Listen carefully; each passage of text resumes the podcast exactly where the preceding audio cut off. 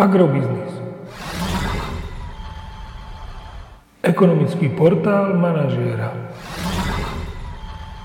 Prognóza cien agrokomodít pre 15. týždeň.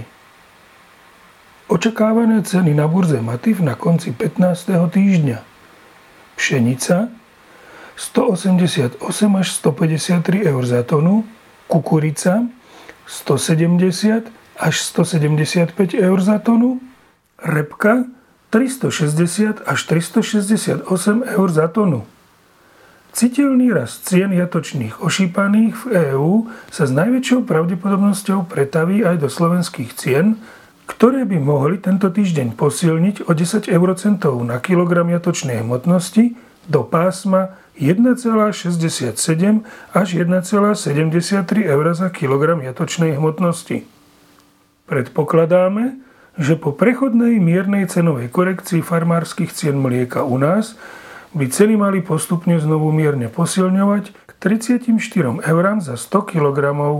Zvyšovanie cien pohonných hmôt na slovenských čerpacích staniciach môže pokračovať ďalej.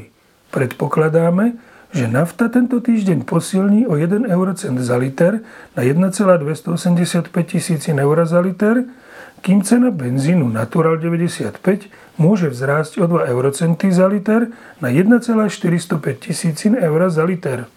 Podrobnejšie informácie nájdete v aktuálnej prognóze na portáli Agrobiznis.